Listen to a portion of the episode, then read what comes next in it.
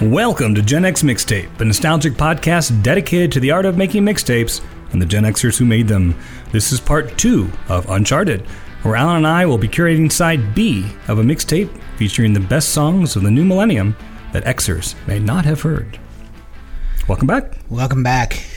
Oh, last week was so much fun. Yes. it was, I, I, it's hard to believe we got that excited about new music, you know, and that's it was kind of kind of Well, cool. Music's very personal, right? and it, and it's kind of like like a religion, and you want to evangelize like these songs that are so special to you that the rest of the world hasn't heard. It's one thing you like a song that everyone's heard, right? Everyone's heard it. Sure. But when you have this little secret, when you have this song that's so good and you just don't understand why the rest of the world hasn't heard it, and you're convinced that if the rest of the world listened to it, it would be huge, you want to tell people about it. Yeah, no, it's an excellent point.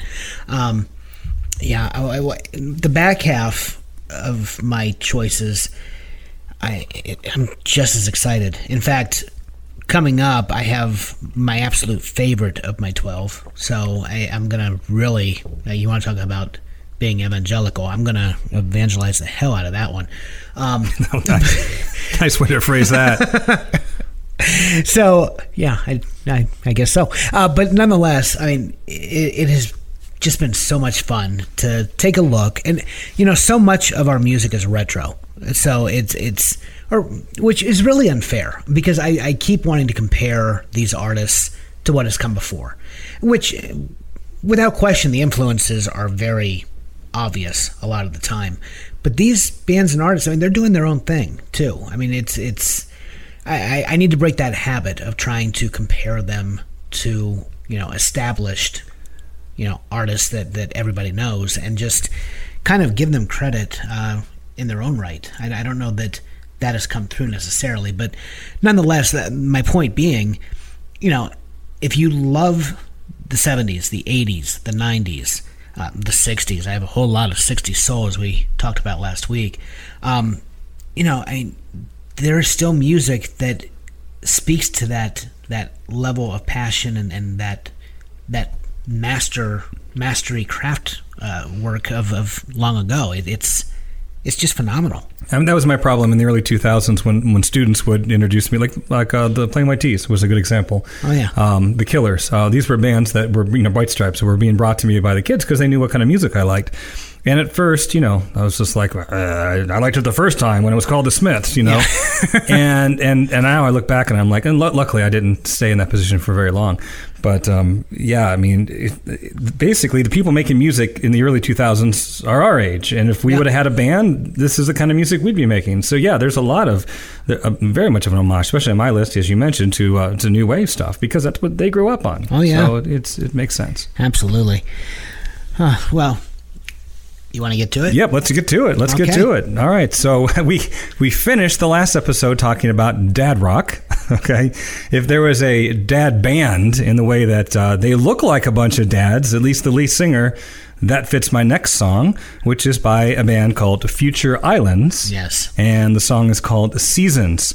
Came out in 2014 from their album Singles, and and I don't know if you've ever seen them perform live, um, but the lead singer usually wears a khaki uh, use, wears khaki pants and a polo shirt, uh, sometimes tucked in. Like he looks like like like literally like a dad that's kind of gone to his kid's open house or something. Well, I, I I've seen him. I I, I don't. I'm, chances are. I, I'm guessing some of our listeners have probably I, they, they may very likely remember the Letterman performance Yes, in yes. 2014 and, and you know the the the memes that, that followed that um, Yeah, I did. I didn't at the time. I wasn't aware of that. I've since heard about that and, and so forth. And um, and yeah, like I think one of the comments on social media was that he was dancing like nobody was watching, and he responded and said, "Oh, I was holding back."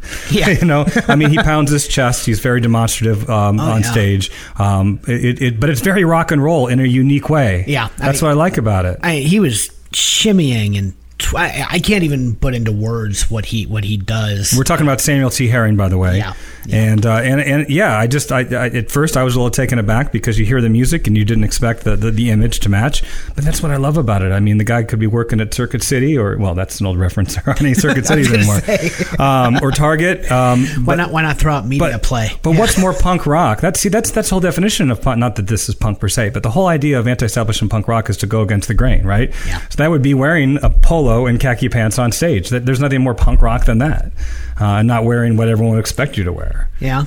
Well, that's Vampire Weekend, is what Yeah. you're describing. Yeah, right. I mean, they, they just look like a bunch of you know prep school boys. But um, yeah, no, you're right. I mean, Herring, he's he is. He's just very very unique. We'll leave it at that. But but also, I mean, he is the epitome of new wave. I mean, Yes. this is. I, there's synth pop melodrama just dripping from the song. Yes. I mean, you can hear New Order's pulsing bass lines, and it kind of meets the pop fantasias of OMD or uh, a-ha, you know. And then you add the visceral vocals to the mix, and you have that. You have what would be a new wave masterpiece had it been released 40 years ago. I mean, it's just. I, I love this song. This was actually before I went all female, and we made you know the the changes to to how we were approaching this. I had this on my list. We were actually going to have a direct Wow. match, um, assuming this would have been on your your 12 at that time. Um, but here's the thing: this is the only song I know by them. Oh, really? Oh, well, this is one Only I know song. their catalog. Yeah. No, I, I remember because this is the song that he sang on Letterman. Oh, is it? Which, Okay. which I've seen. I've seen that. That I mean, that went viral. I've seen that countless times. And again, it was an it's an algorithm. Spotify introduced me to this one, and it's a band that for a couple of years now I've been wanting to go back and listen to their back catalog, and I just I, I just never have.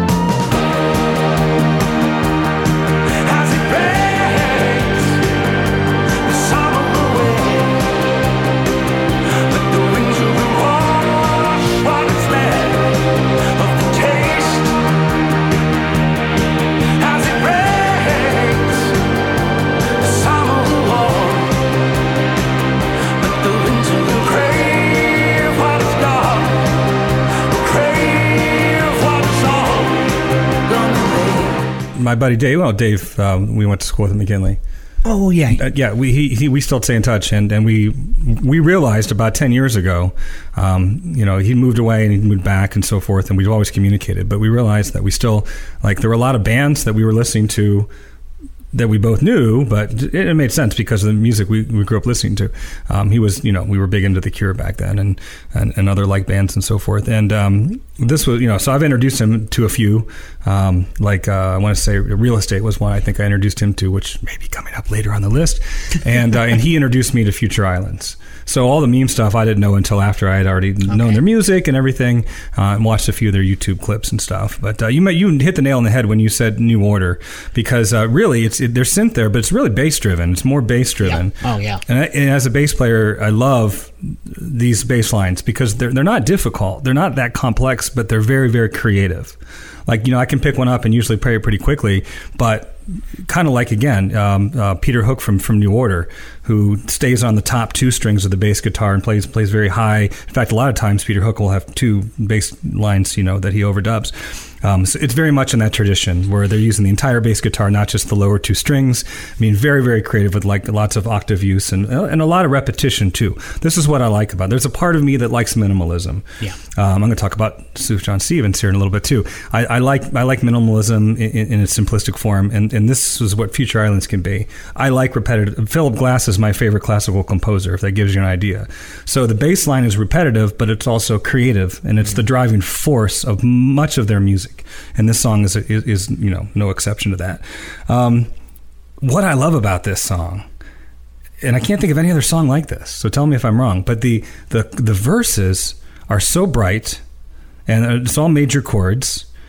And then the, the it's almost like a cloud comes over the chorus, and everything turns dark Yep. and threatening and minor chord, and you feel like oh we're in the middle of a, a, a thunderstorm. And then the chord the chorus passes, and you get back to the next verse again, and it's like the sun comes out, Yep. and the birds are singing.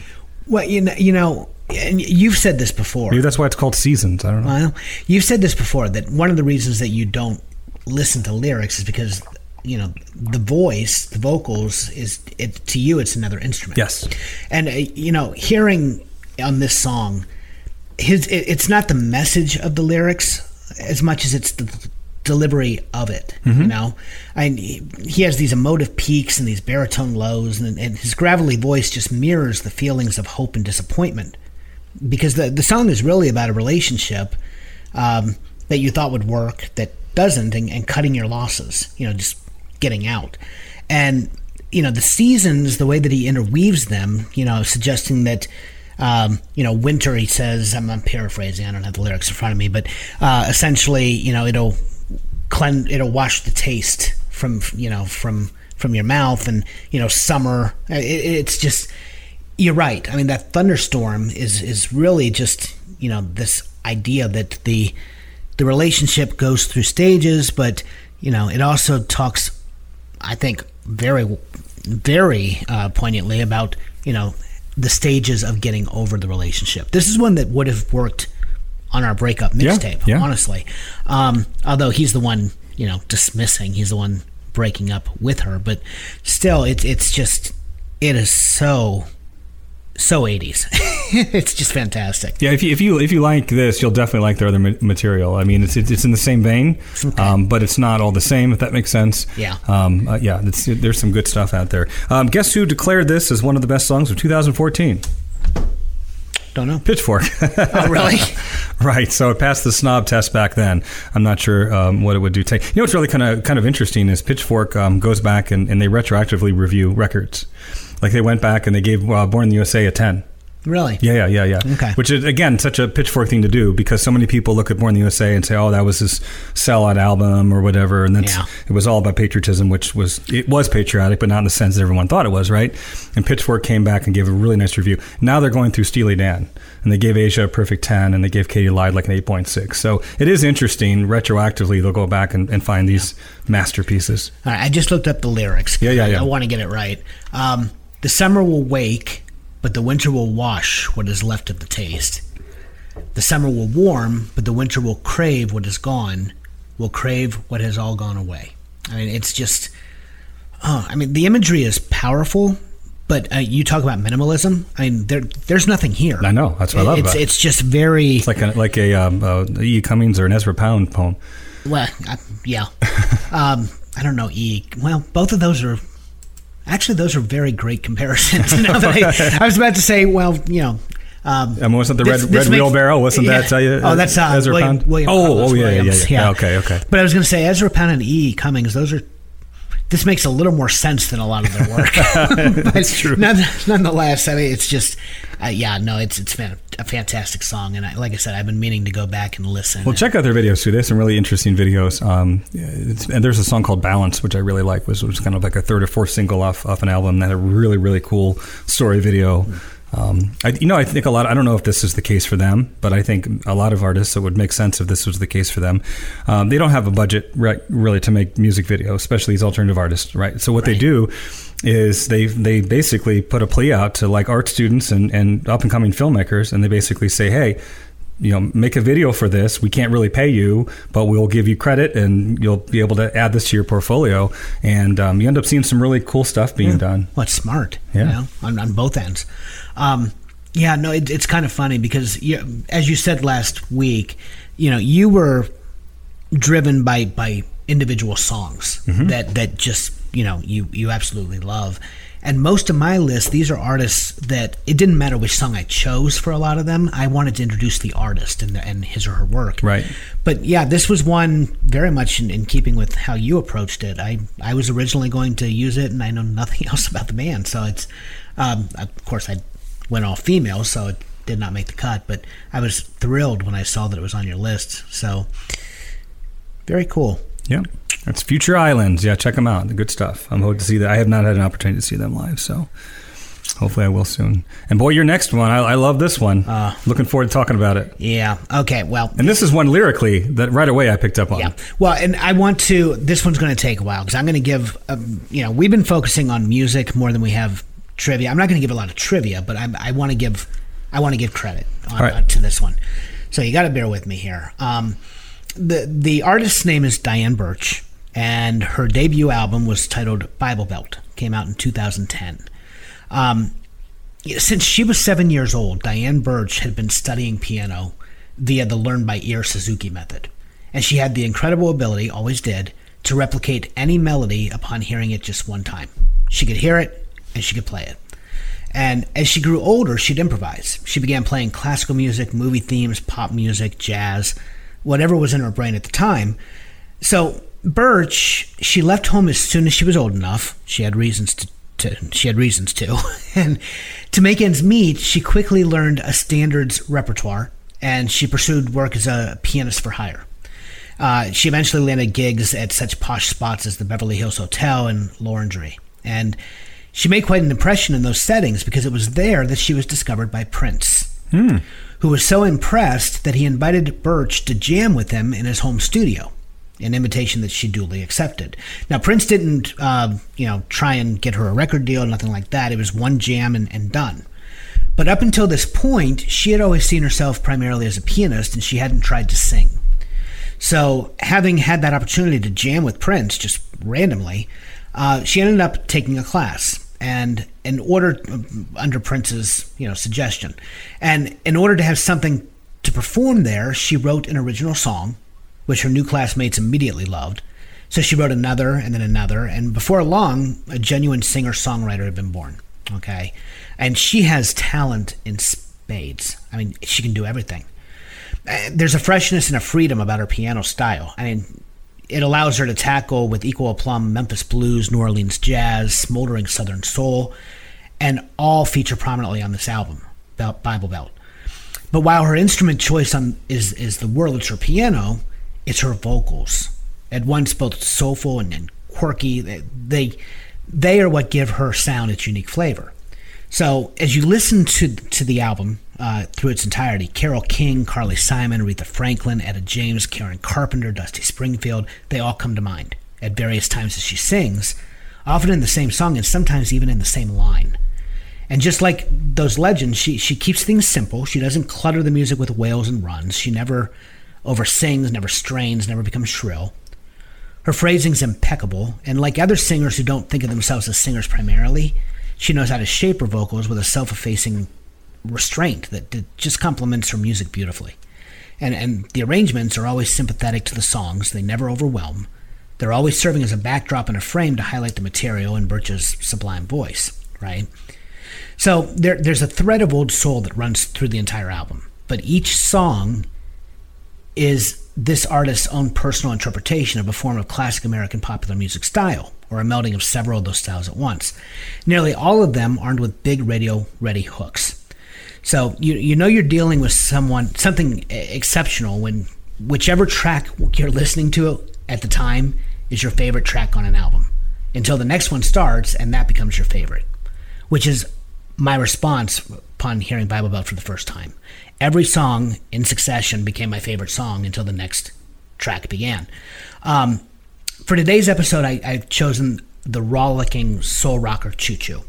It, it's a song that opens with a very familiar organ phrase. It actually comes from the Doors' "Light My Fire." Yeah, no, that organ piece is Yeah, and, and then seamlessly it combines church organ gospel with a classic Motown sound, and, and It's got a Roadhouse piano. yeah, I, and, and and with layered background vocals. I mean, lyrically, the song reflects the lingering effects of her very strict religious upbringing. She she was basically It's like a Tori Amos situation. well, here. no, she she was nomadic for the first ten years. She was born here in the states, but she was born to itinerant Seventh Day Adventist uh, preacher parents, who evangelized their way through Southern Africa and Australia for ten years before they finally returned to America when Birch was ten. Um, during that time, she was forbidden from listening to anything but uh, classical music and church hymns. So when she returned to the States, she had not heard any music. She immediately fell in love. You'll love this. The first music that she really uh, kind of acclimated to was goth music. She loved The Cure. She loved Sisters of Mercy. She loved um, Siouxsie and the Banshees. I mean, that that's what she listened to, and she went goth for a while actually. And uh, I, apparently, she, you know, she had the entire mascara look and w- complete with a black cape that she wore to her father's church, which did not go over very well. So um, she eventually, though, she she outgrew that, not her love of that music, because her second album, her sophomore album, is music in that vein, where she tries to pay tribute to her first love. I mean, as a Cure fan, you would really dig her second album, but it's entirely different from what I have here. Um, but you know, she discovered all these artists new because she she was discovering them blindly. She was she had never heard music. Fleetwood Mac, the Beatles, jazz, the Roaring Twenties played a, a huge part. I just Broadway, and being able to play anything she heard by ear, she just brought it together. And the album is just incredible. Um, so yeah, I mean she she sings on this track. I thought I was on my way to heaven but it seems I'm riding the choo choo straight to hell. And it, it's definitely, line. it's, she's definitely singing about the lingering effects of her, of her parents. I mean, the, the album is very autobiographical, actually. Doesn't she like the devil took her baby and she's going for him, but he really wants her? Yeah, yeah. I mean, it's it's you know, there's a lot of religious imagery. She, uh, but I mean, she she rebelled, and you know, I guess now she has a terrific relationship with her parents now that she's grown to adulthood and and whatnot. But yeah, I mean, she as soon as she was able, she left home.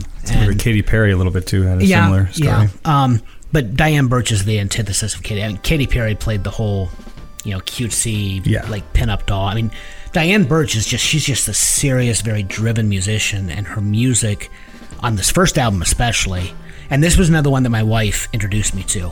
But this was when it came out, Dave. I I literally played this nonstop. I mean, it, it was my favorite album of 2010. My baby's got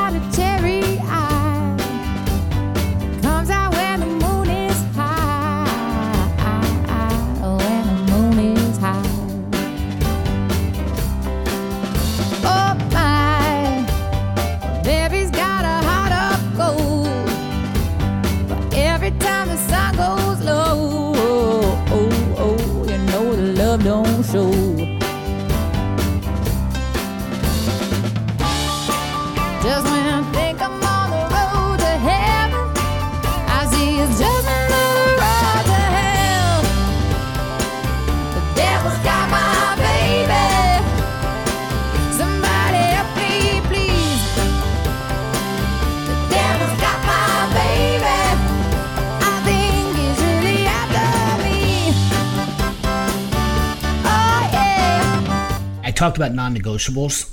She was the very first when when you brought this this idea up to me of playing artists that nobody knew.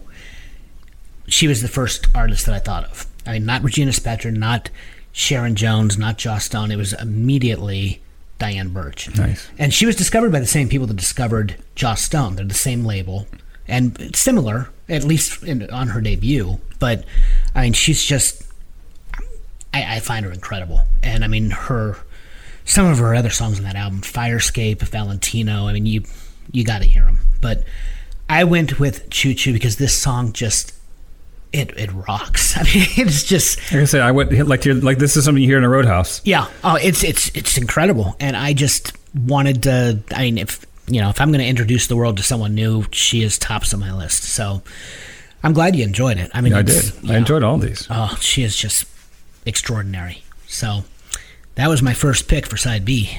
All right, on to my second. I know you're not a big Sufjan Stevens fan. I'm not. I, I've tried. I've I've I've tried so hard. I guess I guess here it's what's hard to, to ask. Like it depends on where you've tried because his his career his career is so eclectic in the different types of music that he has played around with. He's very experimental. Um, very early in his career, it was very jazz influenced. Um, lots of actual physical, not physical. What do you call it? Instruments that are not electronic, uh, acoustic instruments um, horns, glockenspiels, banjos. Um, right now, recently, he's been going through an electronic music phase, doing lots of really atmospheric type stuff. But I would challenge anyone that says that they don't like Sufjan that they probably just haven't listened to the right album. Which is likely. I, I'm. Here's the thing. We we changed the the track that we're we're throwing on here for you. Um, or you did. I shouldn't say we, um, because originally you had should have known better. Okay, that is characteristic of all the music I've heard from him. Gotcha. And here's the thing I, I love the singer songwriters of the 70s. I mean, I know my list is punctuated by 60s soul uh, for this episode, but I mean, the singer songwriters of the 70s, I mean, that's that's my bread and butter. I grew up on that stuff. And, you know, I, I know that that is his.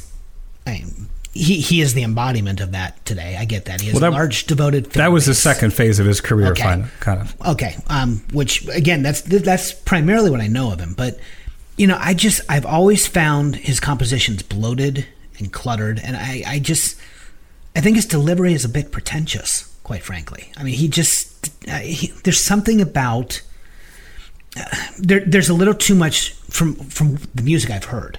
There's a little too much Sufjan in every Sufjan song, if that makes sense. Um, and you know, I I've tried so many times. If if there are, I will say that the out the, the song that you swapped, I was digging that. Okay. All right. I was Well, digging we, that. We haven't talked about. Well, yet no, we haven't. but- I mean, I, you know, I'm a jazz fan, and, Right. and, you know, I that one when you played it for me, I was like, uh, this is not what I.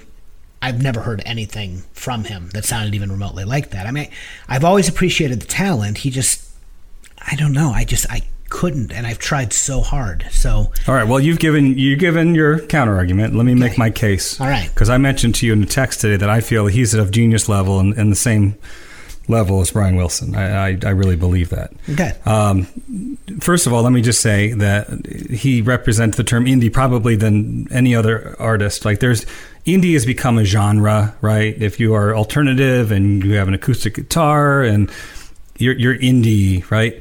True indie music is you make music at home on your own and you release it on your own label, and that's what Sufjan did.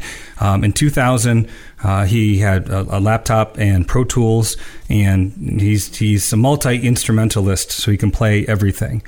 And he just began to record stuff. He had a regular nine to five job. He just started recording things. It was his stepfather that helped him um, start his own label, start to distribute his CDs, and he got a cult following pretty quickly. Um, but he's never ever been on a major label. His label's Asthmatic Kitty.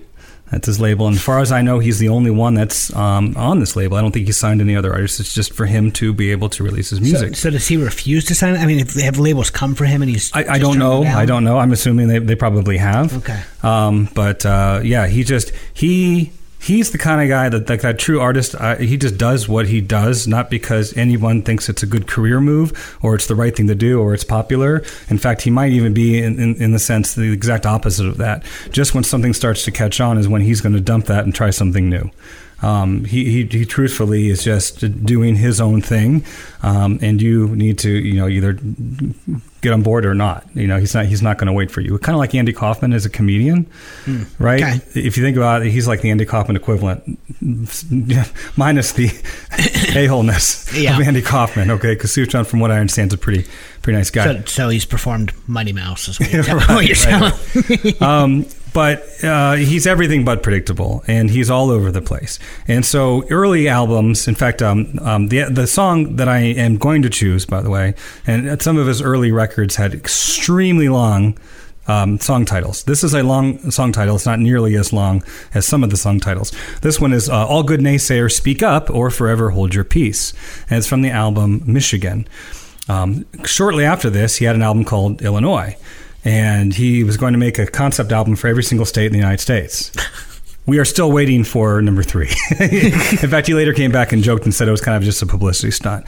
But i these two albums, and there's lots in between, but I'm going to talk about Michigan, I'm going to talk about Illinois. And Illinois is the one where most people would say up to that point was like, that's the album that really put him on. That's the album that Pitchfork, you know, hmm. hailed. And that's where Pitchfork snobby site we talked about really kind of propelled him into people's listening okay because people go there for the the latest and the newest and like i said the bleeding edge and so in this case that's kind of you know, if you talk to if you talk to anyone that kind of knows their way around alternative music in the 2000s but maybe isn't a fan of Sufjan, this is the album they're going to know they're going to know chicago but michigan the same way they're both concept albums what, Chicago or Illinois? I'm sorry, Illinois. Chicago. I'm sorry, Chicago was the single from Illinois. Gotcha. That's kind of the big song that everybody knows. Okay. So yeah, thank you.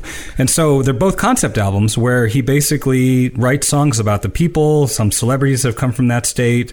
Um, in fact, on Illinois, there's a there's a whole song about a UFO sighting, that a mass UFO sighting. The people. So basically, they're like a little collection of short stories about these people and these events in these states. And that's what was really hard about picking a song. You mentioned you were looking for a song to represent the artist. I have been pretty much picking just songs that I want to get out there. But this is an artist I want to get out there. Picking a song from him is very difficult because everything is really in context. He doesn't make singles. Okay. The exception might be he was up for an Academy Award from um, uh, "Call Me by Your Name." He wrote a song for that movie. He was he was nominated for that. Um, but everything else, it, it's everything is within context. So if you listen to Michigan, you want to start the very beginning and you want to go through the entire thing to really get that experience. Right. Same thing with Illinois. And um, actually, some people call it Illinois because of the way it's spelled, N O I S E, but that's a whole other thing. Anyway, so he went through that phase. That phase is very, very musical. I think you'll like that phase. It's very jazz infused. There's a lot of horns. There's a lot of, like I said, oboes and glockenspiels and trombones and banjos and just all sorts of stuff, uh, experimental. Then he kind of went into the phase which you aren't as much of a fan. That's kind of the singer songwriter. Yeah. He he created an album which to me is one of the greatest albums ever made. It's called Carrie and Lowell. It was written about his stepfather um, and his mother, uh, who passed away, and it's it's basically his album to to her in her passing and, and a tribute to her. It is talk about like soul crushing, not in a way that you feel like devastated afterwards, but as a tribute and, and the, the amount of emotion that he's able to convey. It's so raw. It's another one though. You got to start the needle at the beginning. There's a song called "Death with Dignity." It goes on to "Should Have Known Better," which is the song in isolation that you heard. Um, but even in that song, and I'm sure you listened to it Oh, yeah, many times. kind of is a little bit representative of what he can do because the first part is kind of just a conventional guitar based singer songwriter ballad. Then the second phase, almost like a classical movement, it goes into it changes from from acoustic instruments to electronic instruments, and there's a bridge of multiple harmonies that uh, kind of go up and down the scale with this electronic music. And then there's a third movement at the end. It's only about 30 seconds long of very very low string instruments Yeah. that just play on top of each other. So when I say he's like a Brian Wilson genius level, you can just listen to that song and say, "Oh, this is kind of a nice little, you know, uh, indie ballad." But if you really, especially with headphones, if you really listen to the song and what's going on and all those different parts, I'm going to say it's genius. I throw that song around a lot, uh, song, the word around a lot, but I, I honestly feel like he's in that category. Then, like I said, the most recent is um, is all electronic stuff. But you do want to listen to this in headphones. I pulled this song out from Michigan It's the second song on Michigan, just because it is a little bit more upbeat. Um, I guess if you were going to pick a song that represents Sufjan's early career in one song, this is it. Um, it kind of reminds me of like being on a train. All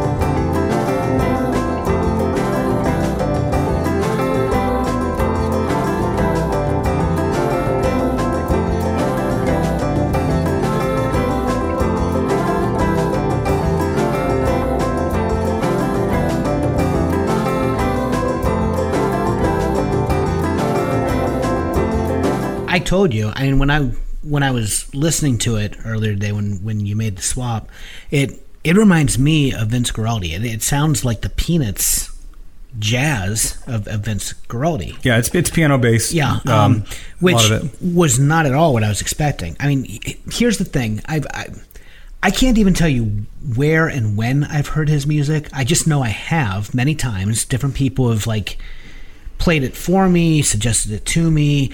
When we talk about the algorithms on Spotify, for instance, he shows up constantly on Really? Spotify for me. Interesting. And every time I've tried, I just, I, I, I, I don't know. There, there's just something missing. Like John Wayne Gacy. I mean, I can't tell you how many times Spotify has told me to. Oh, listen have to you listened to that song? Yeah, I've listened. Oh my it. gosh, talk about that's one of the rawest songs. That's hard for me to listen to that. Yeah, song. I mean, I. But that's off Chicago because he was from Chicago or from Illinois because he was from Right. Chicago, so it's on. That Yeah, and. I've listened to it a few times at, at Spotify's suggestion, and it's just like I, I just ugh, I, I and I love singer songwriters. That's why I can't. I've never been able to wrap my head around why. Do you like Elliott Smith? Yeah, A lot of people that like Elliott Smith, they're very much in the same vein. Although Elliott Smith stays in that singer songwriter mode. Yeah. Um, No, and- or stayed. El- He's yeah. no longer with us. Yeah, Elliott Smith, I, I really liked. Um, I don't. but- Uh, J- Josh Radin is another one. I'm not a big Josh Radin fan. My wife likes him a lot. I, I don't know Josh Radin. Um, but it's easy to, if you listen to. to I, I think they're very different musically once you dig into it. But if you don't know their catalog, they sound very similar. Anyway, it's easy to kind of peg him in that role. But if you look at his whole career span, my, my I'll say it again. There's something in there you're probably going to like, but few people are going to like it all. Okay. Which I understand. Well, uh, I make me a mixtape, Dave. Well, I think I did for the Decemberists. I don't think you've listened to that one yet. So. I, well, I I started it. I remember starting and I it. made like a new Indigo Girls, the newer Indigo Girls music. I think I made one for you. I don't remember All right, if not, I'll me do that that.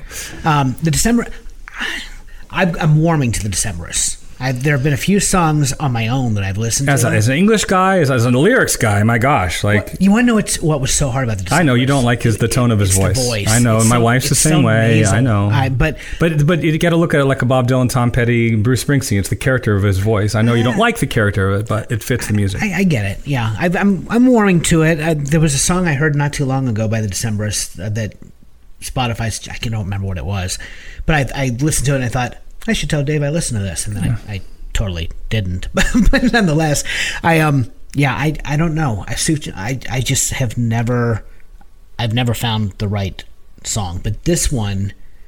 This one was this one kind of fascinated me. It was unlike anything that I ever no one has ever shared Sufjan Stevens in this vein with me before. So Well, and like I say, in the context of the album, it's great because the album goes all sorts of different places. It's a journey. It starts out very slow and goes into this song. To me, it's almost like a train ride through the countryside. You get on the train. This this is the train taking you to this journey that he wants you to go on. But yeah, it's really good. Now, I would not suggest anything recent.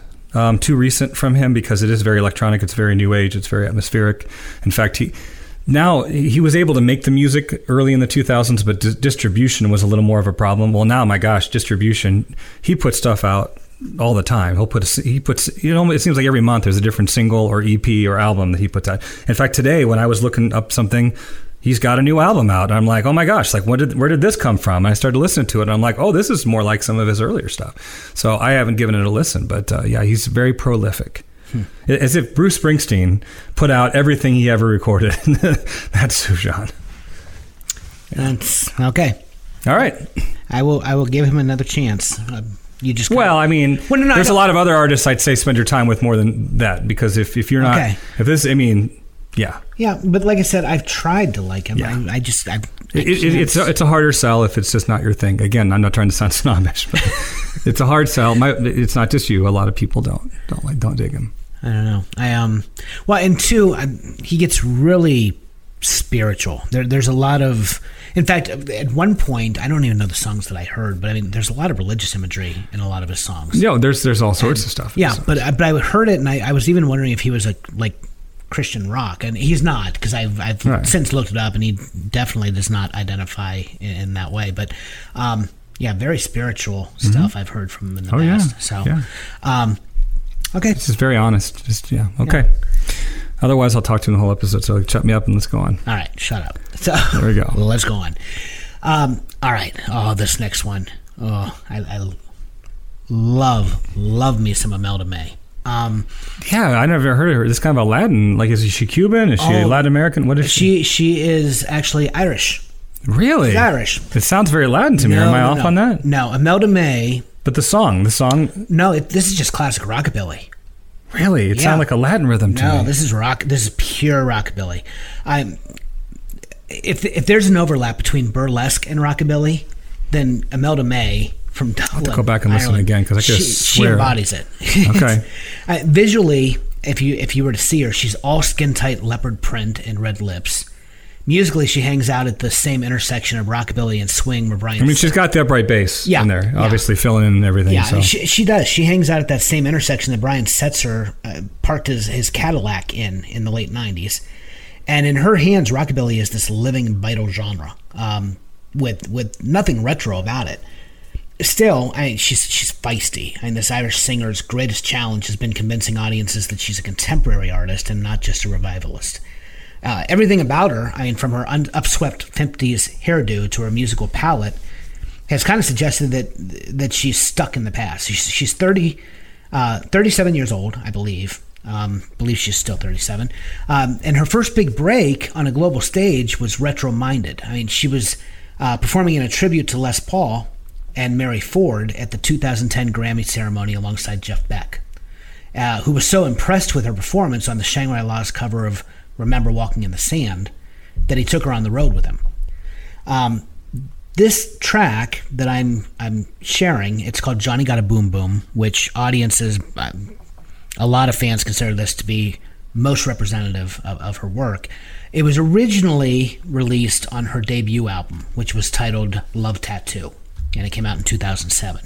She re-recorded the song um, for her third album, Mayhem, which uh, is what version that I'm going to share, um, because she was never satisfied with, with the sound, the audio, the audio quality of, of her vocals on the original track. Um, but she uh, oh, she she wrote very nearly every song on Mayhem. Okay, this third album. Um, apart from a cover of Tainted Love, you would love the cover of Tainted Love, which which has been rejigged as a feverish waltz for guitar, drums, and voice, and and she sings them with this with heart and minxy humor. Um, but yeah, on on Mayhem, I mean, she just proves that bygone eras are merely sources of inspiration. Um, you know, she does her own thing. She places this rich, pouty voice inside coils of surf guitar and thumping stand-up bass. She offers moments of violence and seduction, and honestly, they, throughout she exudes this dangerous allure of 1950s pulp pinup. And, and it's the kind with with race car red lips and a dagger in her boot, and, and there's just snarls and stilettos. And she delivers an album ready-made for the next Quentin Tarantino soundtrack. I mean, it's it's just an incredible. my, my note was this song makes you want to drive too fast. Yeah, I, I yeah, absolutely. He with the hook, those big bass notes, thunder my chest, mm, stuck in my throat, pulling me down like a rumble in the ground, crawls up from the depths with a deep down sound. Johnny got a boom boom, Johnny got a he got it. Big bottom body,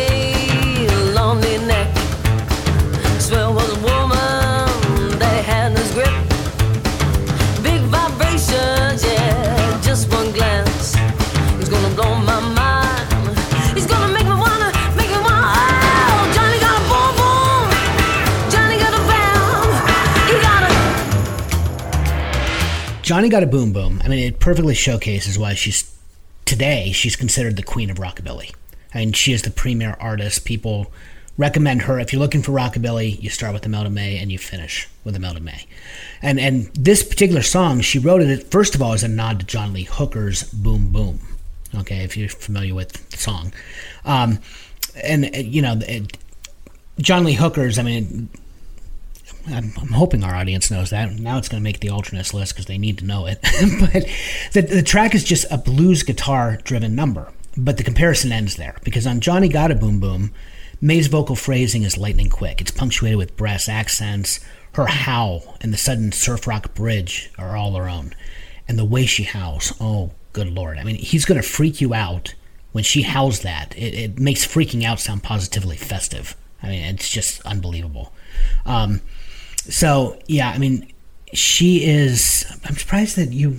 That you I'm sorry, the rhythm sounds Latin to me. okay, no, it's just The rest of it doesn't. The- I, obviously, yeah, it goes into other territory, but the rhythm itself, the core of the song, I thought, oh, this. No, that's just snare drum. I mean, they're just just a rockabilly beat. So, um, but yeah, I mean, she is just she's she's the queen of rockabilly today, and just she's incredible. In fact, I mean, you really you almost have to start with her her work with uh, Jeff Beck because it is just unbelievable. And she has since she's she's I mean, she can do it all. She's done jazz. She's done you know just traditional blues work, but it's the rockabilly time and again that she's just that's what she's known for. So Cool, yeah, I liked just it. oh, I like driving too fast. cool little guitar licks there that are kind of going along for the ride in Yeah. the song. Yeah. Like I said, that upright bass is just filling in the corners. Nice stuff. Very good. All right, my next song. I have a feeling this is the one you're going to say was your favorite. Hmm. MGMT. Oh, um, me and Me and Michael? Um, that one. Not the one. Okay, I was Well, just no, that, this one was close. This one was close. Uh, no, my next, my favorite of yours was the next track. Oh, okay. Oh, The next track. Yeah, yeah, yeah. Um, but um, yeah, no, me and Michael. Wow, I mean, it's it's, it's a shimmering old to friendship. Well, yeah. and- and, and, and a reminder that even the closest bonds can break. I guess I, I I'm not entirely sure what the song was about. well, it was originally called "Me and My Girl," and he felt it was uh-huh. too cheesy, so they changed it to "Me and Michael" Okay, because he didn't want to do a conventional love song. gotcha. Um, anyway, we're talking about Me and Michael by the band MGMT, which is a another algorithm offering that uh, I came across.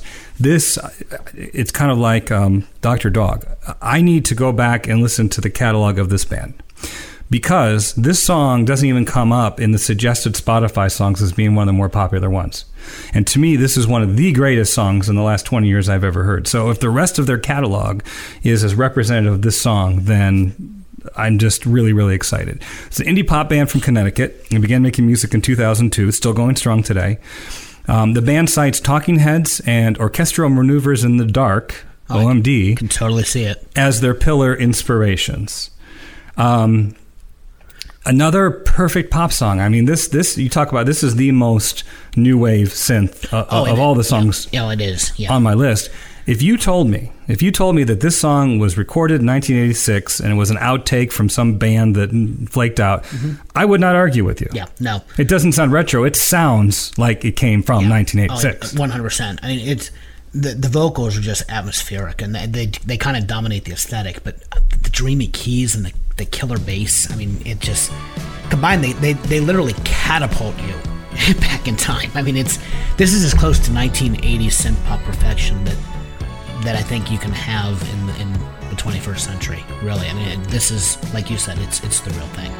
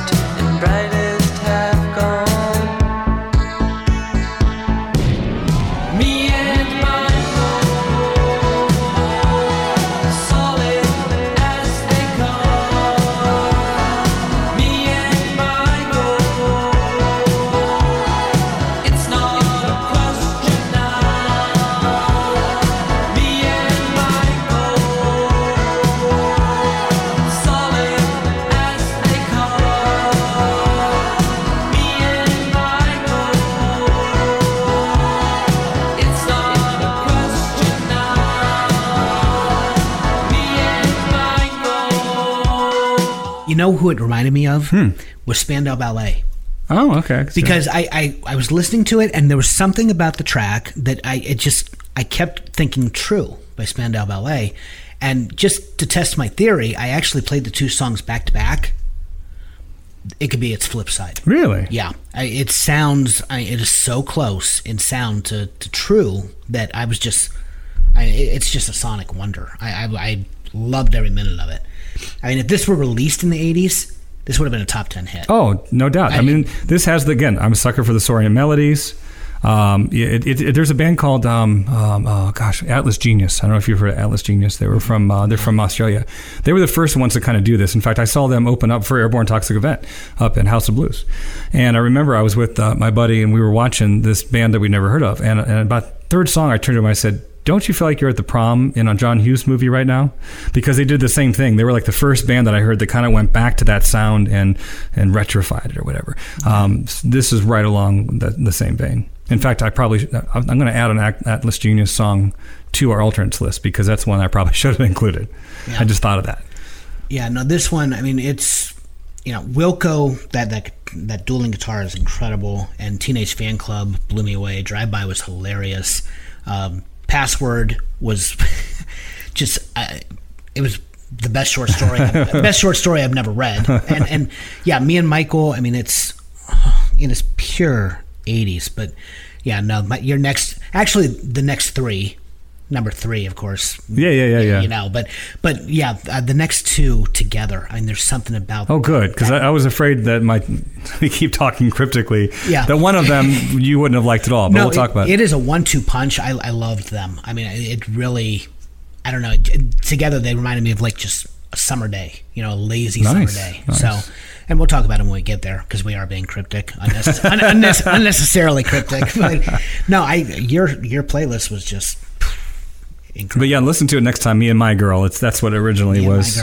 That makes so much more sense because I'm like me and Michael. I I'm like, are they brothers? Are they friends? Why? But it works, though, too. It's kinda cool. Why did they have this falling out? The li- I mean, you talk minimalism. Those lyrics don't explain a damn thing. Yeah, and that's what I, I, I don't care. That's that is the irony, isn't it? If it's a really good story song, I love the lyrics. If it's really poetic, it has some really good lines. I like the lyrics. But if it's just um, a run of the mill lyric, I just have a tendency to ignore that.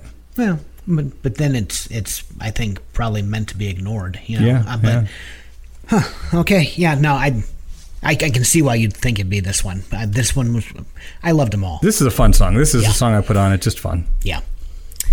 Okay. Well, if you know anybody, I'm talking to the listeners, of course. If you know anybody on my list, it is well. That I take that back. It, it could be Regina Spektor as well, but this particular band is, I mean, they're everywhere, and and you know the accolades run up, up you know miles long. I'm talking about the Yeah Yeah Yeahs.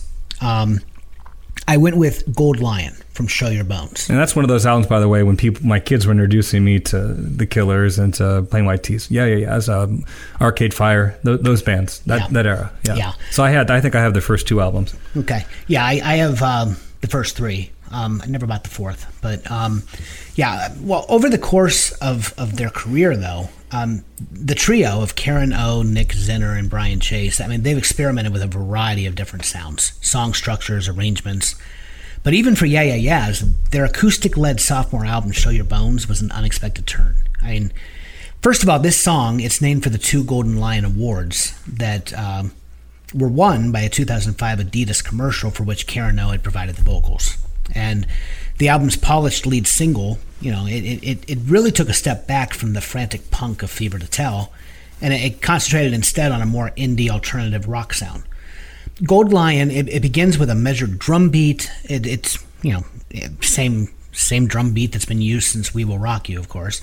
Uh, while a gentle acoustic guitar riff strums pleasantly along, and then Karen O's vocals, I mean, they, they're just sharp and spiky as ever.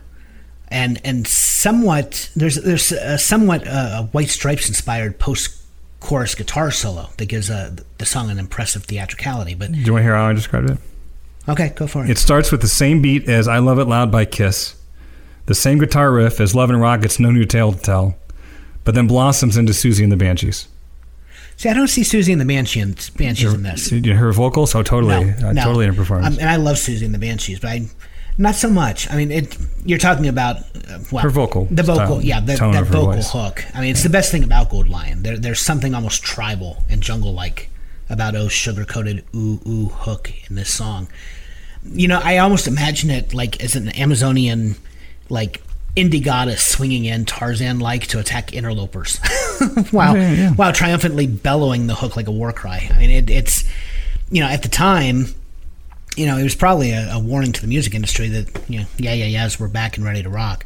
I, I just, I, I was not a big fan of Fever to Tell. I wasn't a big fan of the, the first album.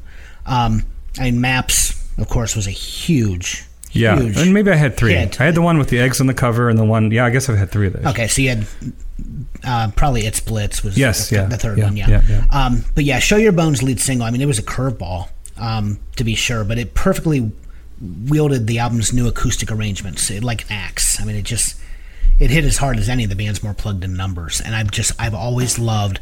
There's something about that just sugar coated ooh ooh chorus.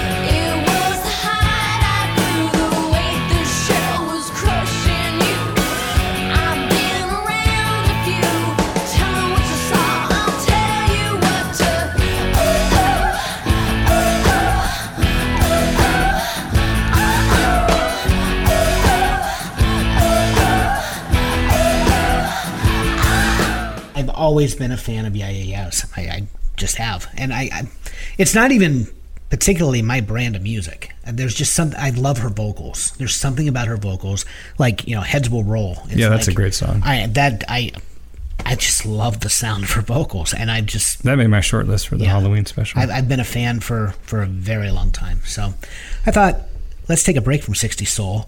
yeah, no, this is your And I- one new wave song. yeah, so I, I threw it in, and yeah, there you go. Very good. All right. Well, uh, we talk about different ways that people, you know, find their music, and we talked about algorithms. We talked about friends introducing us. We talked about commercials, um, you know, viral videos, and so forth. This was actually recommended by another artist that I respect. Colin Meloy of the Decemberists tweeted out one day, "You got to hear this song." By this band called Real Estate, called Talking Backwards. And, you know, when Colin suggests something, I'm going to go right in there and, and listen to it. Instantly fell in love with this song. Instantly fell in love with the entire catalog. Talk about a, a band, Real Estate. Um, they got the, the it's a jangle thing again, right? Yeah, very So you have this jangle rock band formed in New Jersey in 2009. They have five solid albums so far. Their latest just came out last year. Um, it's but it's also like it, it's very compact. It's it's it's geek rock in a way. Um, let's just say that the, the, the, vocals are, are buried a little bit in the music. Yeah, they're still understandable, but they're buried. Very understated. Yes. Yeah. But that chimey guitar in all of their songs and the bass, the bass player, and this is a band I got to see up in Beachland Ballroom up in Cleveland. Really, really. In fact, I was in line for beer and the bass player was right in front of me. That's how small of a show it was. Um, really, really put on a good show. Um, it was hailed by Pitchfork again as the best new track. Um, but like I said, it was, it was Colin's tweet that got me into the song. Um, yeah, I, I just, just, I guess this may be another example of representative of the band I'm trying to to um, share with everybody. And I chose this song because it was the first one that I heard, but it isn't necessarily my favorite. I like it a lot, but there's other one, other song, "Crime" uh, is a good one. Great video on that one as well. Good stuff. Well, here's the thing. I have never heard of real estate. So this one, there was just something about this song. I mean, and, and it's funny because you you nailed my notes. I, I, I wrote chiming six string interplay opens the song. It's incredible. Although the vocals are understated, they really pop. Pristine production on this one. Everything is crisp and clear. And the trekking rhythm, it's a really trekking rhythm. Yeah. I said uh, it elevates the mood. To me, it suggests a summer's day. The track is light, breezy, and sweet sounding. Mm-hmm. It's easy to imagine each note floating gorgeously into a blue sky overhead. That those were my notes. I mean, it, it literally. It was a song that I'm just thinking if I on a summer's day in my hammock, I want this to be playing in the background. You could sail to this song, Oh yeah, easily. Yeah. much like my next song too. Yeah. But yeah, Yeah, yeah, yeah. I mean, like I said, it was a one-two punch. These two together were. Yeah. It was it was summertime. Yep. You know, as as the weather turns cold and the leaves fall to the ground. I I was no, I love. but the, again, song. you know, I'm a sucker for melody. The melody in this song is so good. Oh, it's- yeah. and everything just wraps. It's a, a nice little compact. It's, this is real estate. They stay within their lane. Okay, it's a band that if you don't know the band very well, you might listen to it and say, "Oh, the songs sound the same." But when you get into the band, you realize there, there are lots of subtleties. But they're not they're not going to kill you with all sorts of you know. They're not going to come out of left field with instrumentation and everything. They're going to stay in their wheelhouse and do what they do really well.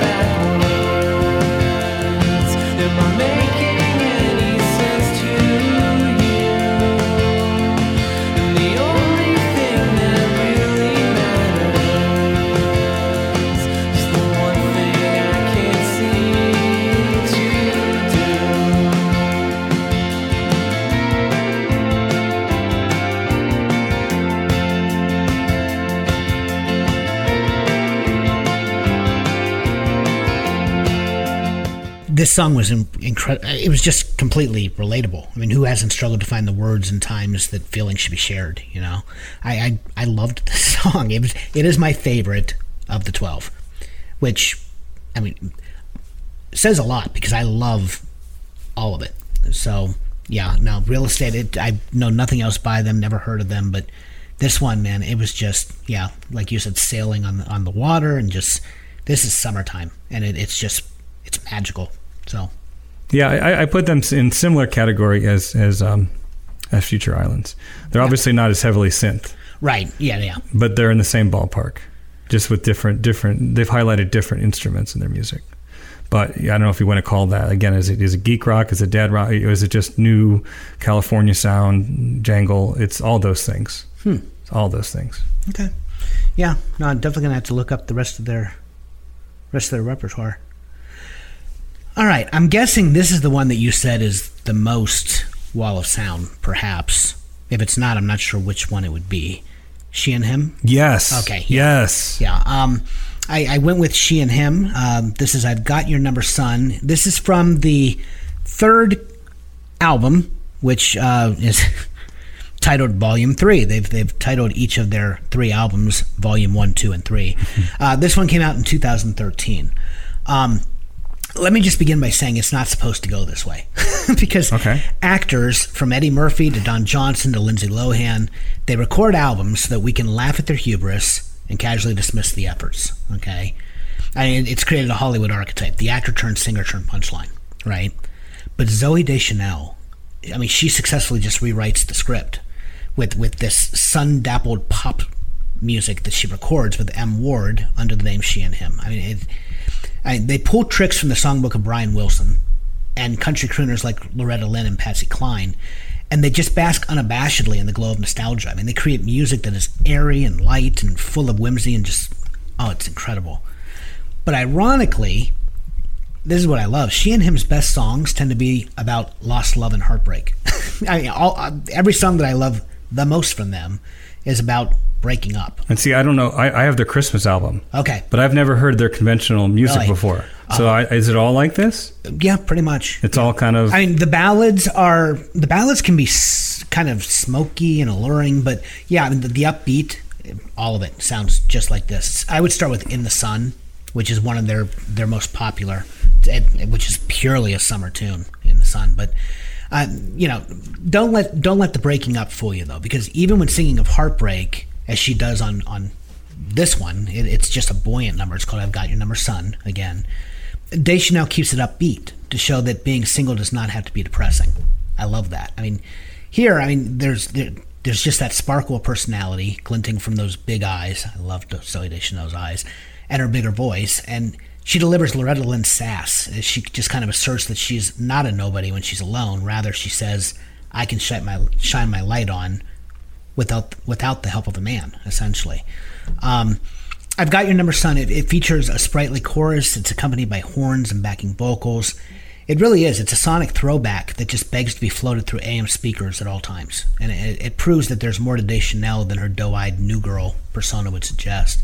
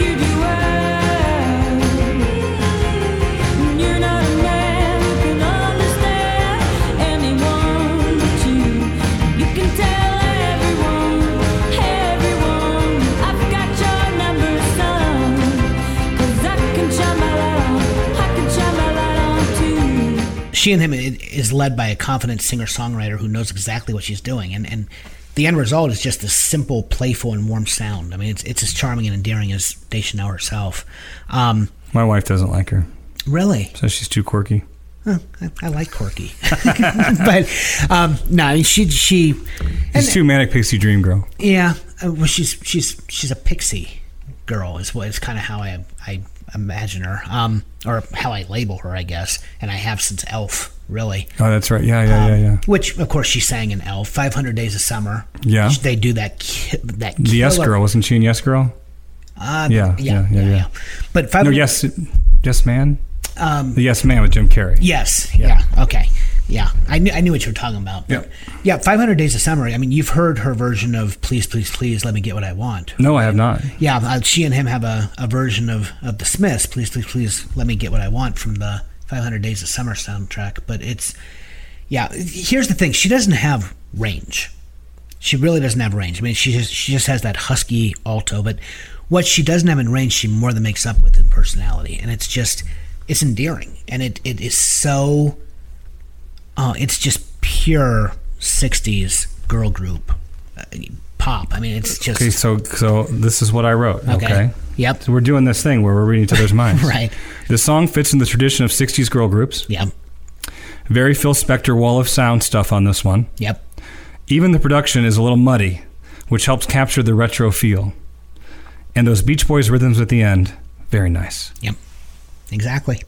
Yeah, no, all of their upbeat stuff, and uh, like I said, in the sun. I would start with that. That's that is arguably probably their most famous. Um, I, they're I would be. It, it's it's a shame to me because I would venture a guess not many people have heard them.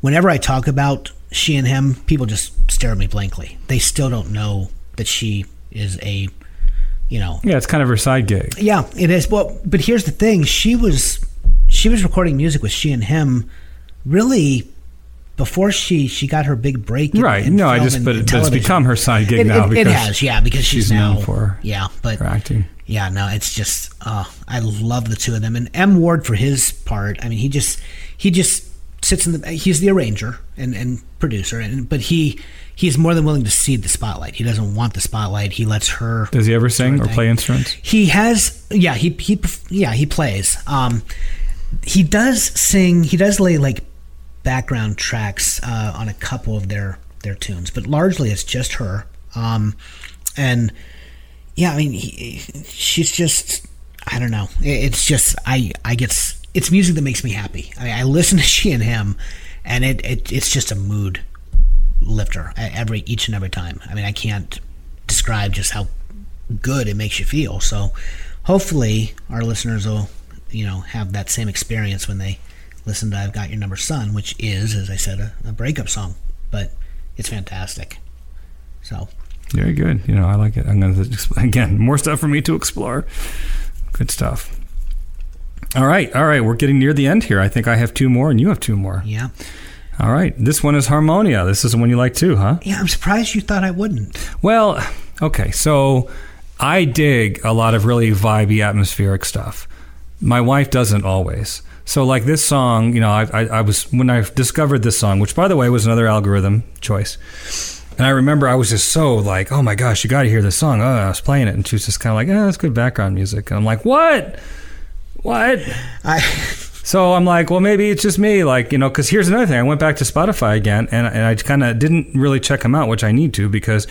But when I looked in, it, quickly, this song I don't think was a single. It wasn't even in any of the top popular download choices.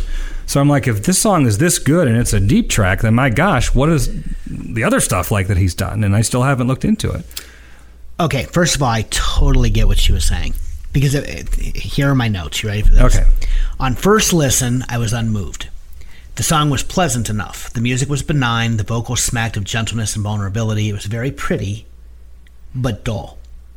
But damn if this song didn't grow on me. It is now one of my favorites on your list. It is an easy flowing melody featuring organ, acoustic, and pedal steel guitar. Yep. Beautiful folksy arrangement. Yep. And those vocals, once too gentle to leave an impression, now ooze charm with frank sincerity. More than all this, the guitar work mesmerizes. It's like a hypnotic lullaby that clings tight and pulls at your heartstrings. And yeah, and again, the the, the melody that it's just mm-hmm. oh, that's a good way to describe that. Yeah, no, I, I totally get it because the first time I heard it, I'm like, really? And but I, I've been listening to your playlist, of course, pretty much nonstop since we swapped, and yeah, I with every repeated listen, and You said now, the steel guitar and oh, oh, yeah. Now it's like I just I love Yep. this song, and Yep. But I, I I get I get where she was coming from because that first listen, I Well, I'm glad- was- I'm glad you not- stuck with it. Not impressed. I'm glad you stuck with it. Apparently, McCombs is a singer songwriter who incorporates a variety of styles into his music, including rock, alt country, punk, folk. Um, he recorded this his first album in 2003 and uh, his most recent 2019. This is from a 2009 album called Catacombs. Um, I just love the vibe to it. This is a very vibey song. Again, could, I could sail to this song. I don't sail, but I could sail to this song. Uh, the melody is sweet and it stretches along with like a toe tapping rhythm. Uh, the slide guitar we talked about fills the gaps.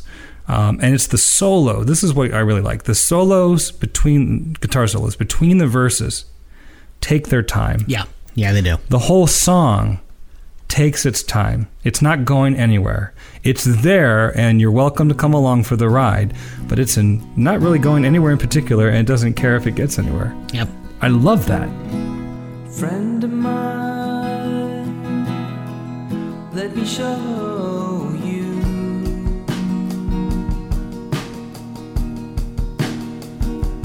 how the days in between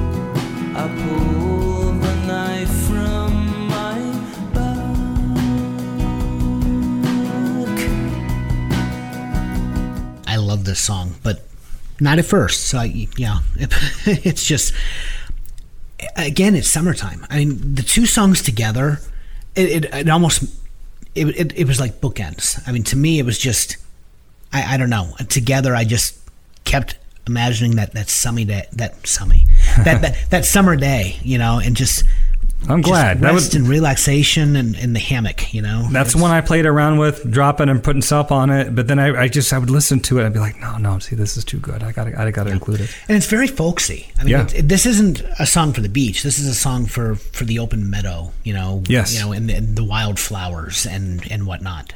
Um, but it's, Yeah, it's you- beautiful. Literally, if you have nowhere to go, like the song. Yeah. And you're just outdoors, you have, you know, just all the time in the world and you're fine just like chilling out. Yeah, this is the Yeah, th- this, is that song. This is the song. Yeah, absolutely. Hmm. All All right. right. Well, your your next choice. my, my number eleven. All right. This was a late edition because I kept I kept waffling back and forth. I like this song a lot. I, I you know there, and we've already said we're going to add a whole lot of alternates that did not make our list of twelve because when we while we're doing a part two next season we are swapping gender, so I will not have an opportunity to put any more. Wait, we're swapping what? No. oh, you mean our, okay, yeah. Pay attention, Dave. so, um, but yeah, I added this one late because I was going to go with another artist. Um, but this is 28 Butts, which refers to. Which I thought was a completely different Yes, song before I, knew- started listening to it. I knew you would. I knew you would, as do our listeners right now. Get your minds out of the gutter. It refers to 28 cigarette ends in an ashtray. 28 cigarette butts. All right. It is by Little Jackie. It comes from an album from 2008 titled The Stoop. All right. First of all, Imani, uh, Imani Coppola, I'm going to assume it's the same pronunciation as the, you know, the Coppola family. She spent her 20s making seven independently released unsuccessful albums. Then in the autumn of 2008, she formed Little Jackie, which she named for Lisa Lisa and Cult Jam's 1989 single "Little Jackie Wants to Be a Star," for what it's worth. She she formed uh, Little Jackie with producer Adam Pallin, so it's just the two of them. It's just a duo. Together, they're the Motown-inspired duo. They, they released "The Stoop," and it is an album that seamlessly combines streetwise sunshine pop, funky retro soul, old school hip hop, in-your-face attitude, sensuality, unparalleled humor, and a drive driving rump shaking vibe. I mean, it, Yeah, I said, it's I said funky hip hop. I yeah, dig it. Yeah, I mean, it is just incredible. It, it's 11 tracks from start to finish that really celebrate Coppola's uh, world, or at least her neighborhood, from her front porch stoop, hence the name. Best of all, the lead single, which was The World Should Revolve Around Me, it deservedly climbed the charts to become a top 20 hit. So it seemed that her perseverance had finally paid off. And then, nothing. Which is a tragedy, since the album contained another half dozen pop gems that deserved to be hits. And one of those tracks is this song, 28 Butts, which refers again to cigarette ends in an What, what year was this again? Did you say? This was 2008 Okay. and it, it is just ah it's it's an irresistible number filled with catchy hooks a sing-along chorus and lyrics that are lyrics that are just endearing as hell really i mean she half raps and half sings the very autobiographical verses with lyrics that bemoan the state of her current life and the loss of innocence but in such a clever and witty way that it's hard not to smile. We learn that she smokes too much she drinks too much she suffers with bouts of loneliness I mean, it's a, Did she name drop Jack Kerouac in there too somewhere? yeah, okay. she, yeah, she. dri- Well, that's her name for, I believe, marijuana. She, she Oh, refers to- gotcha. She refers to the Kerouac, and then Ah, yeah. play plays with the the I thought she was there. consuming literature. Never Well, mind. well, she's she she makes the metaphor. We'll, we'll Gotcha, leave it at that. gotcha, gotcha. But um, yeah, no, she. I mean, just that recipe. I mean, that's a recipe well known to Generation X: drinking too much, smoking too much, and being lonely. So, ask any latchkey child, right? Um, if that sounds like a harrowing self-examination, though, fear not, because this upbeat production turns into an affirmation anthem, really, about turning your life around, which only goes to show that a few well-placed horn blasts can do amazing things. It's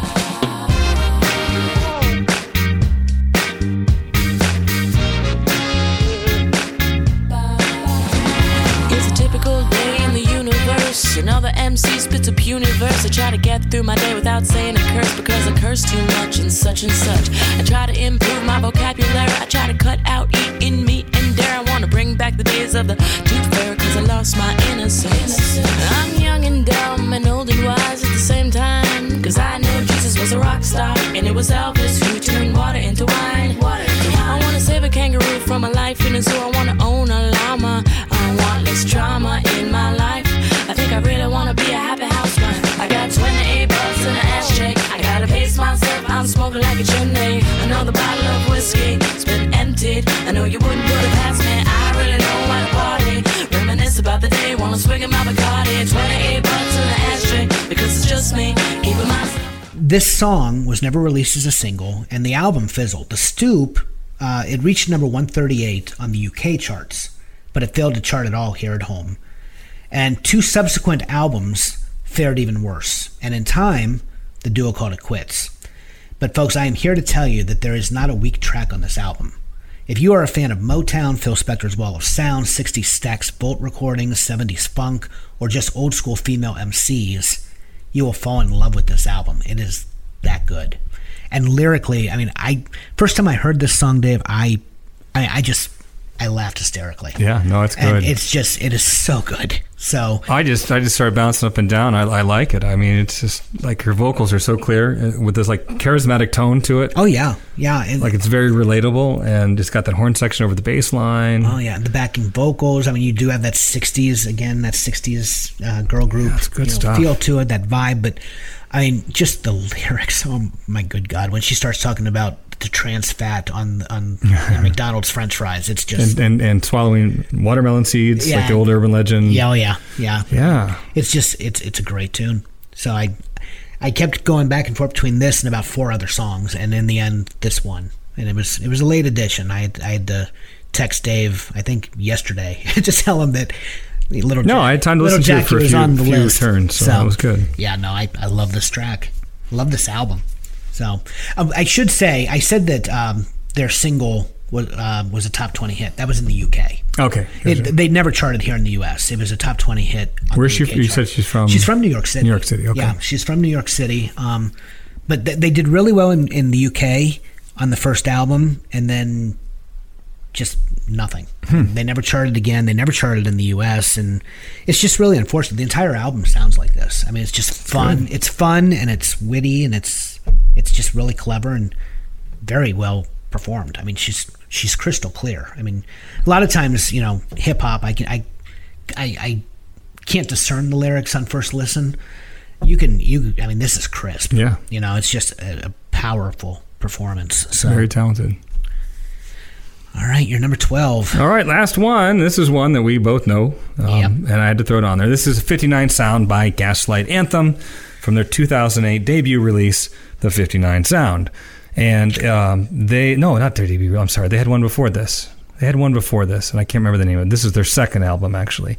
Yeah, they, they ended up at the Sink or Swim, I think, was the first one. Oh, yeah. Uh, then they had 59 Sound. Then they had um, um, um, um, New uh, American Slang. American slang. Yeah. and then they had um, American slang is what I was going to pull from Okay. before we. Uh, well, at one time we were both just going to do, you know, the the uncharted songs of you know the last twenty years, and I, I remember I actually told you I was going to do Gaslight Anthem, and I told you you, you said fifty nine Sound. You were going to take yours off the list. And I said no, I'm not doing fifty nine Sound.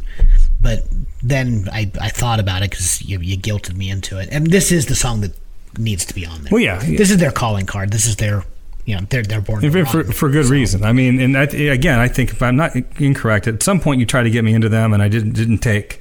And then I discovered that I may have told the story before, but my wife and I were watching the uh, live in Hyde Park Blu-ray uh, with Bruce Springsteen when he when he performed in, in London, and um, I don't know if I was want to get a, a drink or something because I came back in and I see this guy on stage singing with him, and you know, the boss is known for bringing people up on stage. Oh, yeah. and and and, and he's singing "No Surrender" with the boss, and I'm like, man, he sounds good. I, I told my wife, I said, come here, listen. I said, he ain't bad for some kid from the you know from the audience, and, and then later I found out, no, it's Brian Fallon. He's Yeah. from Gaslight Anthem, who opened the show, and Bruce brought him on. Um, Gaslight Anthem, yeah, I mean, some people say unfairly, oh, it's just a it's just a, a rip off of Springsteen. Now, is it very Springsteen esque? Yes. Oh, and Springsteen is Is his vocal very Springsteen esque? Yes. Oh, yeah. Is it a lot more than that? Yes. Yeah. Um, but this song, in fact, there's a version of this song another version of this song uh, where the two of them. Uh, they, it's actually their concert, and they pull Bruce up Yeah. to, to sing sing with them. Uh, actually, we, I was at the Hard Rock Cafe in Washington That was, D.C. that was a festival, I think. Yeah, it was I, a I- festival. I forget which one, but yeah, Springsteen performed it with them. Um, you know, yeah, I remember the day that I said you need to check out Gaslight Anthem, and you just kind of dismissed it. But- Well, I don't know. I was probably in a bad well, mood. Well, no, it's not that you were in a bad mood. You have a very long list of music that you're, you're trying to get through. But this, I have to credit a former student. Hmm. You talk about where, where a lot of these things come from. Uh, a former student, I had her years and years and years ago, uh, Teresa Corona. So if T is listening, I want to give her a shout out. She's the one that introduced me to Gaslight Anthem because I, in in my class, I introduced her to, you know, a lot of the classic rock. Um, started with Harry Chapin, and Springsteen fell in, but she was she she returned the favor because Gaslight Anthem. I mean, she she told me you've got to listen to these guys, and it was just it was mind blowing. I mean, it's it's just. I mean, Fallon grew up, I think, just a few blocks away from um, E Street, and and you know, Springsteen was his was his idol, quite frankly. But I know that near the end, he got really tired of the comparisons because everybody, you know, it, they would perform it, you know, in concert, and everybody just wanted Springsteen covers. Right, And it was right. getting really tire tiresome for them. But I mean, this song, though, yeah, you're right. I mean, I was going to go with the Diamond Street Church Choir, which is what I was going to go with because I love that song from American Slang. But the 59 sound, I mean, the lyrics are just positively gut punching. And Fallon, I he has that doleful punk rock delivery as he wonders what his fallen friend heard as he crossed over into death. You know, um, it's enough to, to rattle the listener like Marley's chains, which of course are alluded to in the song. But the guitar and the percussion on the track, I mean, it's just a testament to the power of rock and roll. You know, and his hopeful wish that his friend heard his favorite song one last time as he crossed over. I mean, the track sends you off to the rest of the album at that point, and you're more alive than before.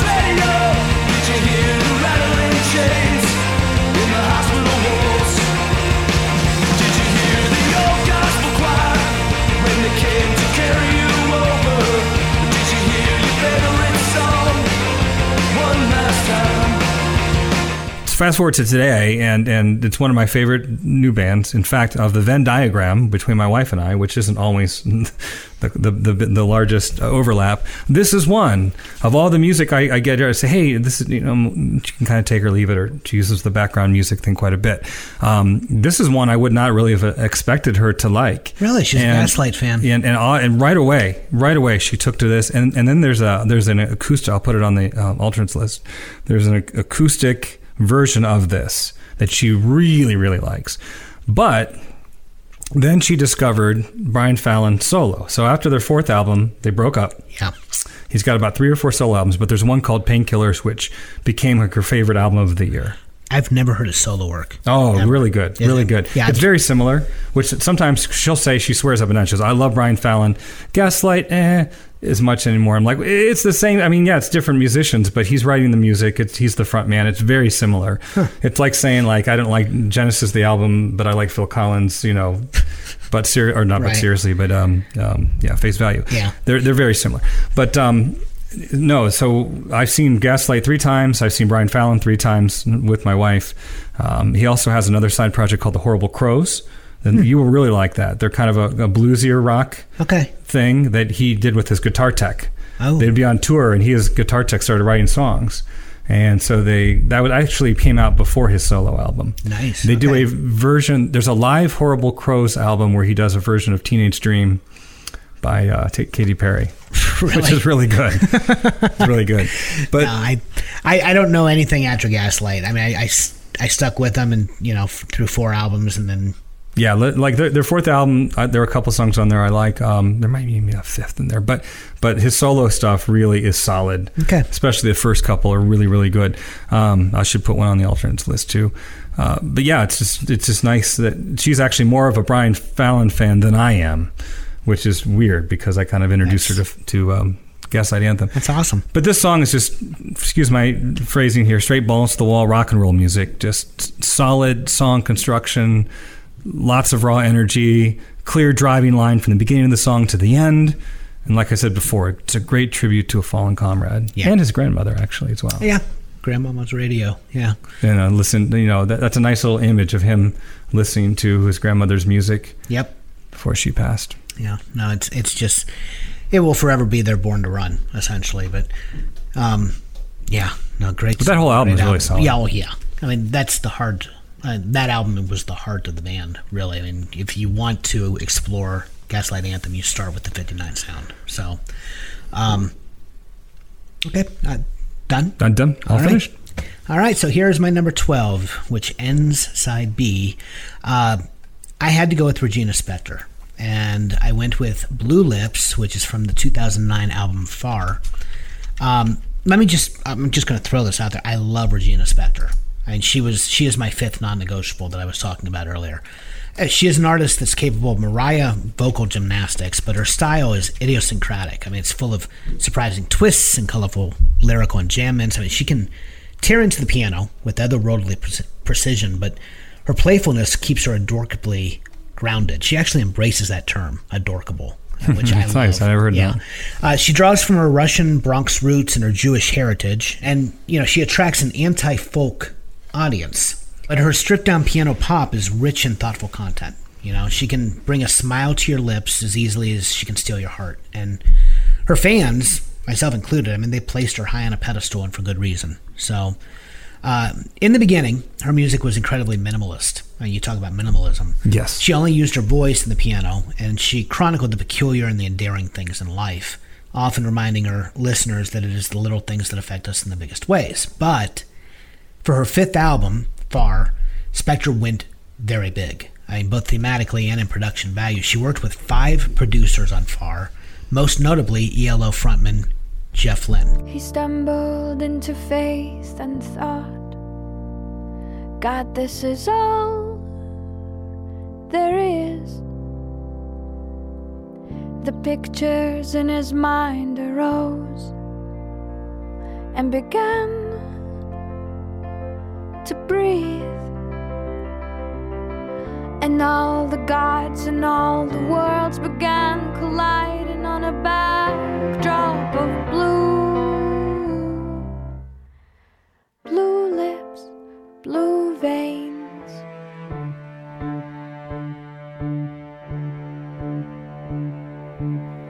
He took a step, but then felt tired. He said, I'll rest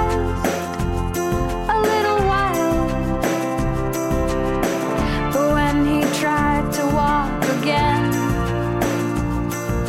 he wasn't a child. And all the people hurried fast, real fast, and no one ever smiled. Blue lips, blue veins, blue, the color of our planet from far, far away. Blue lips, blue veins, blue, the color of our planet from far, far away. It, it finds her in a deeply pensive mood. I mean, she deep sea dives into spiritual and emotional dimensions here, and her powerful sub operatic voice it transitions from conversational secrecy to swelling heights, and she delivers this wilting Eastern European soliloquy. They started off beneath the knowledge tree, and then they chopped it down to make white picket fences. They marched along the railroad tracks. They smiled real wide for the camera lenses. They made it past the enemy lines just to become enslaved in the assembly lines. I mean, it's it's a chilling account and expertly engineered by Lynne, who does as much to flesh out Spektor's deeply held beliefs as on the track as her own voice. But Blue Lips, I no mean, idea that he produced this record. yeah, Wow. What, he's one of five. But Oh, okay, but this- this song. Gotcha, well, gotcha. Well, a number of songs were his uh, to produce. This was one of them. Um, but yeah, Blue Lips. I mean, it's a reminder of how masterfully Spektor balances her conscientious analysis of humanity with deliberate but gentle storytelling, and the words matter. So thankfully, she still delivers them to us with the occasional coy glance and mad chops on the piano. So you've never heard her earliest, like you never heard Samson, for instance. Well, here's the thing. I, I bought Far. That's the one I listened to most extensively. Okay. And then I got, I think, her, uh, two of her other albums, and I listened to them, but I never just really took a deep dive into them. Um, Far was the one that I really kind of was drawn to. Yeah. Um, So I'll have to check out. I'll, I have them over there on my on my shelf. yeah, I'm trying to think. The first album was 1111. Okay, not that one. That was 2001. Yeah. Uh, then Songs, Yeah, no. Soviet Kitsch was 2003. Um, Begin to Hope was 2006, and then Far was 2009. Uh, since Far, she's released one, two, Maybe I have the ones after four, them. five, and she she has at this point easily. What's the one with Fidelity on it? I have that one. I know. Um, which one would that be? Uh, that might be what we saw from the cheap seats. That might be. I, I'm. I don't know. I'm trying to remember. Um, Let me look on the albums here because I know a lot. She has done a lot, hasn't she? yeah, she, she's been around now for a while. I saw her in Gail. Oh, oh, Begin to Hope. Fidelity is oh, be- the opening okay. song. Yeah. Okay. Yeah. Yeah. I, Gail and I saw her in concert. Oh boy, was far? Yeah, far had to have been out. I think. I think it was probably the far tour that we saw. We went down to Cincinnati, and it was a very intimate setting. She is pure personality. I mean, the quirk just comes shining through, and she's so personal. But you can just tell from from. In fact, I, here's what I wrote. I said she's such a good song singer songwriter. Her voice is so unique and inviting. yeah. I almost enjoy it more when the music drops out and I can just hear her a cappella. Yeah. Because I don't think with she needs anything else. She she it just she alone. So, is so, all that so she you needs. have begin to hope, I have or you just have fidelity. Far, which is the album. Oh, far. Okay. I have Far and I have Begin to Hope. Those Okay. two.